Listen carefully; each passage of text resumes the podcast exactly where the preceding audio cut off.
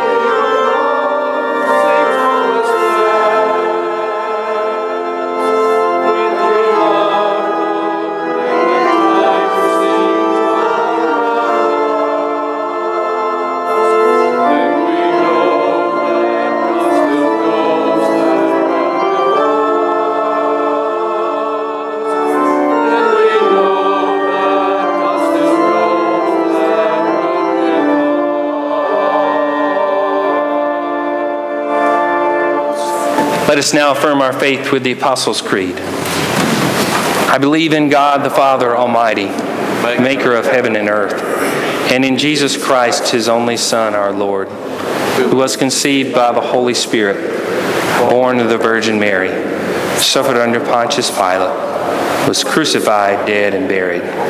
The third day he rose from the dead. He ascended into heaven and sitteth at the right hand of God the Father Almighty. From thence he shall come to judge the quick and the dead. I believe in the Holy Spirit, the holy Catholic Church, the communion of saints, the forgiveness of sins, the resurrection of the body, and life everlasting. Amen.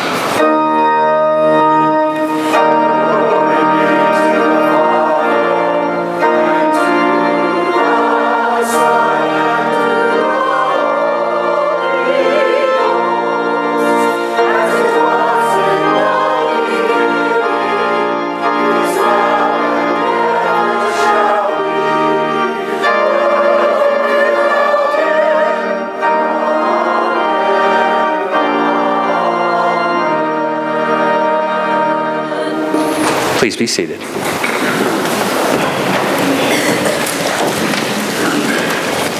Our first scripture lesson today is from the book of Philippians, chapter 2, verses 1 through 4. Therefore, if you have any encouragement from being united with Christ, if any comfort from his love, if any common sharing in the Spirit, if any tenderness and compassion, then make my joy complete by being like minded, having the same love, being one in spirit and of one mind. Do nothing out of selfish ambition or vain conceit. Rather, in humility, value others above yourselves, not looking to your own interests, but each of you to the interests of others. This is the word of God for the people of God. Thanks be to God.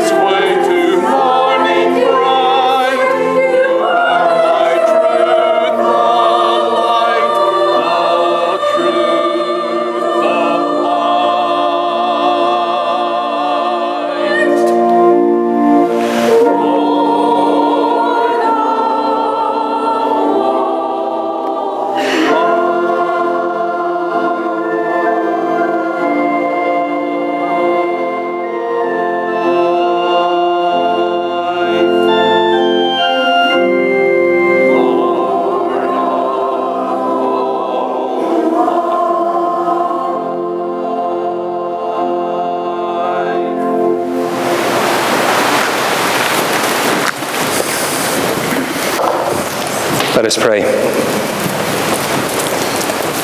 Lord, we thank you for drawing us together to this place to sing your songs, to pray your prayers, to read your text, to proclaim your word.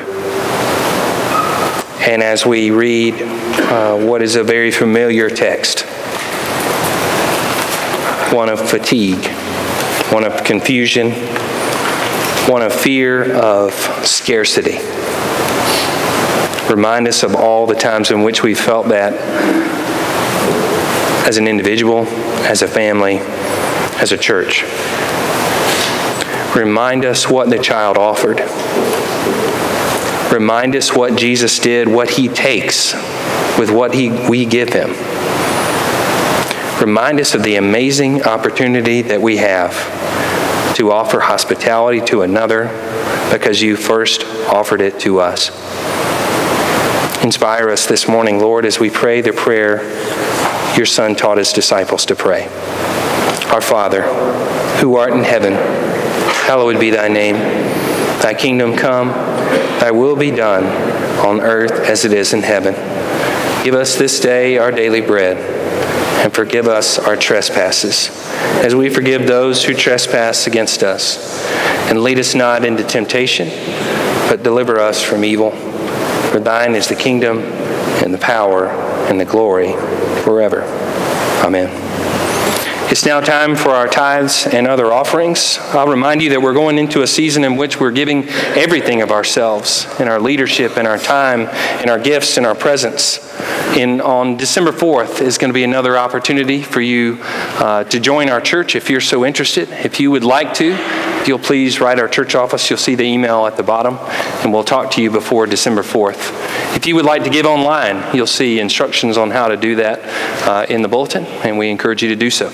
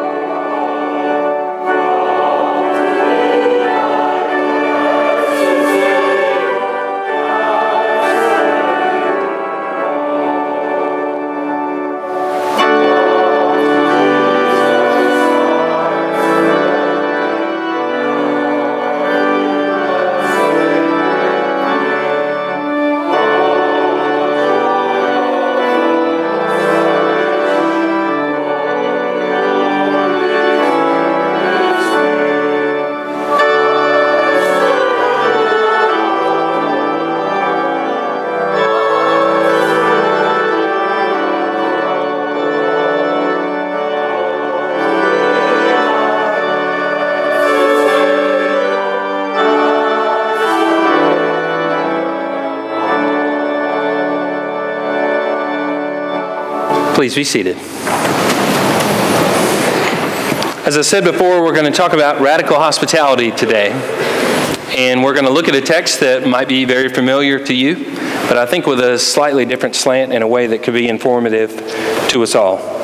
John chapter 6, starting with verse 6, the story of the feeding of the 5,000, way more than that, because that was just counting men.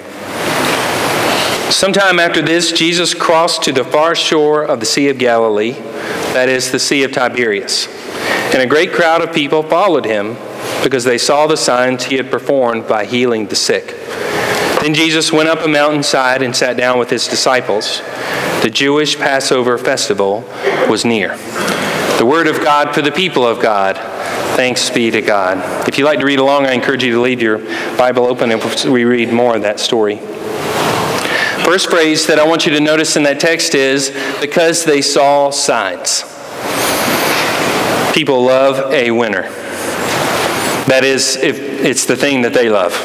They get real tired of a winner if it's not the thing that they love. If something is going well and it's the thing that they are rooting for, love, love, love. Do another thing, do another cool thing, do another amazing thing, win another thing, say another thing. People really follow a winner. I'll give you an example. In 2007, I did. Uh, I went for continuing ed for a week in Chicago. Uh, every day we got out at 3 p.m. and some days I left at 2:59, and I was on the uh, they call it the L, the train, you know, the elevated train at 3:01 going somewhere fun in Chicago to learn something, to see something. Um, I realized after the fact that it was a little focused on sports. The first time I went to a Cubs game. The next day I went to a White Sox game. The next day I toured Wrigley Field for three hours. And the next day I went to Soldier Field, the home of the Chicago Bears, and, and snuck in a little bit and to look around. I went two years later with Katie, my wife, to celebrate our 10 year anniversary, and we actually had some little variety. We went to some museums and other cultural things uh, that Chicago has to offer. But the day that I was there and went to the Cubs game, it was 2:20 in the afternoon. It was 68 degrees. I had sunflower seeds and uh, Coke and baseball, and I thought, this is it. This is all there ever should be. And was from that day was a Cubs fan. But over time, between now and then, there were times when they had players that I wasn't a fan of. They didn't have great effort. They weren't very intelligent. They weren't sacrificial. They wouldn't do the things that the team needed them to do in order to win. And there'd be times when I'd fall off from them. But in the last three years or so, they've brought in people who are fits, who are talented, who know what they're supposed to do in a situation. And last night, even though they had not been in the World Series since 1945, I risked it and woke up Addison in the ninth inning and said, I want you to see the last three outs. This has not happened since your grandparents were one and two years old. I paid more attention last night than I did on, say, June 21st in 2009, right? People love a winner. It really grabs their attention. It really pulls them back in. When you feel like you're struggling in different parts of life, you need something. If it's a release, that thing needs to be successful in order to help you feel better. The second thing I want you to notice Passover was near. And I don't know if I've ever thought of it this way until I was looking at it this week. I've said this many times to you Passover is a celebration of the people's liberation from Egypt through an extra long process of Moses negotiating with Pharaoh and all kinds of uh, um, diseases and pestilence, all sorts of things, and then getting through the Red Sea. People celebrate the Passover every year. So, what they're celebrating is being liberated from a location in which they were in slavery. And they're about to do it again in Jerusalem, which is their homeland. But what would be odd is that while they're not in slavery, having to build uh, all kinds of structures without bricks, they're occupied by the Roman government. So it's one thing to have a hard time on the road. What if it's not what you want it to be, not even close to what you want it to be, and you're at home? You're where you want to live. And so there's got to be all kinds of mixed feelings about celebrating the Passover with Roman occupation. And so all these people are pouring into an already busy town to celebrate this event. And I'm guessing they're a little grumpy. Verse 5 When Jesus looked up and saw a great crowd coming toward him, he said to Philip, Where shall we buy bread for these people to eat? He asked this only to test him, for he already had in mind what he was going to do. Philip answered him, It would take more than half a year's wages to buy enough bread for each one to simply have a bite. And I'll remind you that he asked them to leave their professions and follow him. And so income isn't really a strong point for them right now. We watch a number of shows on Netflix, my family and I do. One is called The Great Food Truck Road Race. They take eight people, they might be family, they might be friends, they might be coworkers, and they have an interest in having a food truck. Many of you might not have eaten from a food truck, but it's a growing business all the way across the country. You'll especially see them in cities. And this show takes these people and gets their dream concept and makes a beautiful truck for them in that theme. If they want to have a barbecue theme, they make them a truck based on barbecue. If they want to have a, a pizza theme, they make them based on pizza, whatever it may be, and they show them their dream. And they go all the way across the nation for eight to ten episodes, and in each city, they give them a crazy competition to see who can get the most money in their till. The one with the lowest amount gets eliminated until they're on the East Coast and there's two teams left. The winner of which gets to keep their truck and $50,000 to start their business. Now, the interesting part of this show is that they pit people against one another that are very different in their backgrounds and also in their culinary interests. The other thing is, these people are accustomed to doing just a couple things backyard barbecues for their family who loves them, parties, uh, um, weddings, maybe with 100 150 people, something where they control the environment. But these people not only are not in their own city, they're in a truck that they're borrowing, they're in a location that they do not know. And the show will often put a twist on them and say, actually, you can't cook your favorite thing today, you got to do something a little different. And that's the show. And what you learn is uh, these culinary newbies get a little overwhelmed when there's a big line. And you know what? I get it. I was a server at both Applebee's and Chili's, and when a bus would pull up when I already had five tables, I would think, oh man. New things, new locations, new conflicts, all equal reduced patience. Y'all are familiar with this? This is not a crazy concept for you to try to understand. The disciples are quite similar to those contestants. They've left home. Now, they are doing the thing that they knew in their heart they wanted to do, but they've left home. They're with people that they don't know. They're given new challenges all the time, and crowds come at them that they cannot handle mentally or emotionally or physically. And guess what? Large crowds test us, whether we are in leadership or whether we are not in leadership. Let's look at verse 8. Another one of his disciples, Andrew, Simon Peter's brother, spoke up. Here's a boy with five small barley loaves and two small fish, but how far will they go among so many? Jesus said, Have the people sit down. There's plenty of grass in that place. And they sat down, about 5,000 men were there. So add there, many of them, their wives and their children to that number. Jesus then took the loaves, gave thanks, distributed to those who were seated as much as they wanted. He did the same with the fish.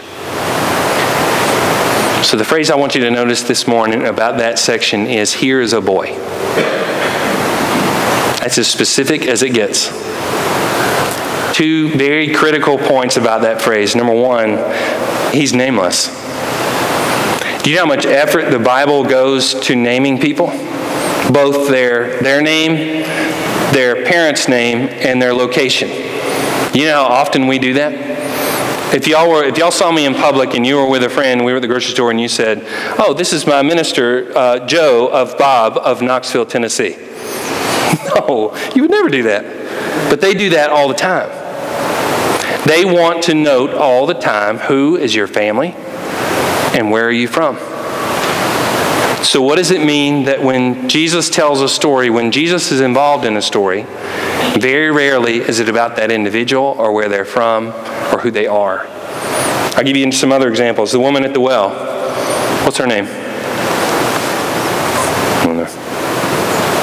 Centurion, soldier. Anybody know his name?